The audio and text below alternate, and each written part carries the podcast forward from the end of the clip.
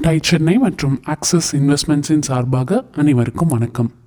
ஆயிரத்தி தொள்ளாயிரத்தி தொண்ணூறுகளில் ஃப்ரெண்ட்ஸ் ஒரு மூணு பேர் சேர்ந்து ட்ரிப்ஸ் அதாவது ட்ரெக்கிங் ஹைக்கிங் இதெல்லாம் நிறைய போவாங்களாம்.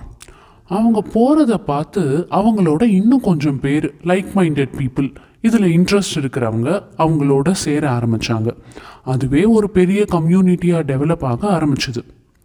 தினேஷ் சித்தார்த் கௌரவ் மூணு பேருமே ரொம்பவே பேஷனேட்டான பீப்புள் வாழ்க்கையில் சில விஷயங்களை சாதிக்கணும்னா கம்ஃபர்ட் ஜோன்லேருந்து வெளியில் வரணும் அப்படின்னு நமக்கு நல்லாவே தெரியும்.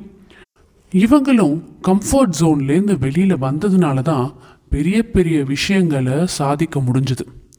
இந்த மாதிரி அவுட்டோர் ஆக்டிவிட்டீஸ் ட்ரெக்கிங்லாம் போகும்போது இது நான் சொல்கிறது தொண்ணூறுகளில். அப்போது ப்ராப்பராக கேம்புக்குன்னு டென்ட்டோ இல்லை ஸ்லீப்பிங் பேக்கோ கிடையாது. அப்போது அது மாதிரியான சிலவற்றை அவங்களால யோசித்து தயாரிக்க வேண்டியதாக தான் இருந்தது. மழைக்கும் வெயிலுக்கும் குளிர்க்கும் தாங்குற மாதிரி ஒரு மெட்டீரியலில் அது இருக்கணும். இந்த மாதிரியான ஒரு வடிவத்தில் தான் இருக்கணும் அப்படின்னு நினச்சாங்க. இப்படி தங்களோட தேவைக்குன்னு உருவாக்கப்பட்டது தான். கெஸ் பண்ணியிருப்பீங்கன்னு நினைக்கிறேன். Yes wild craft brand Dinesh பெங்களூரை சேர்ந்தவர் ஒரு இன்ஜினியர் இதை ஃபார்ச்சுனேட்னு சொல்கிறதா இல்லைன்னா அன்ஃபார்ச்சுனேட்னு சொல்கிறதான்னு தெரியல.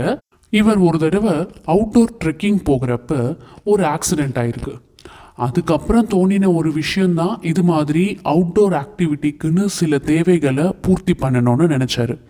ஸோ ஆயிரத்தி தொள்ளாயிரத்தி தொண்ணூற்றி எட்டில் ஒரு கராஜில் தொடங்கினது தான் வைல்ட் கிராஃப்ட் கௌரவ் டப்ளிஷ் ஒரு எம்பிஏ கிராஜுவேட் மீரட் நகரத்தை சேர்ந்தவர்.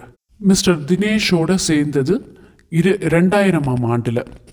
சித்தார்த் சூட் இன்னொரு ஒரு கோ ஃபவுண்டர் சிம்லா நகரத்தை சேர்ந்தவர் எம்பிஏ படிப்பை முடிச்சு வேற சில நிறுவனங்களில் வேலை செஞ்சுட்டு ரெண்டாயிரத்தில் இவங்களோட இணைஞ்சார்.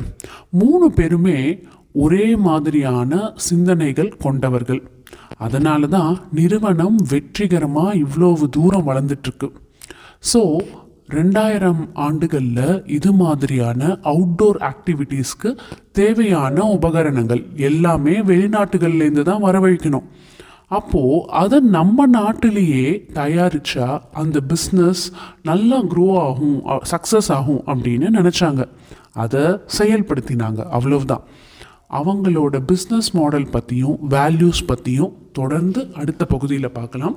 அதுவரை டை சென்னை மற்றும் ஆக்சிஸ் இன்வெஸ்ட்மெண்ட்ஸின் சார்பாக அனைவருக்கும் வணக்கம்.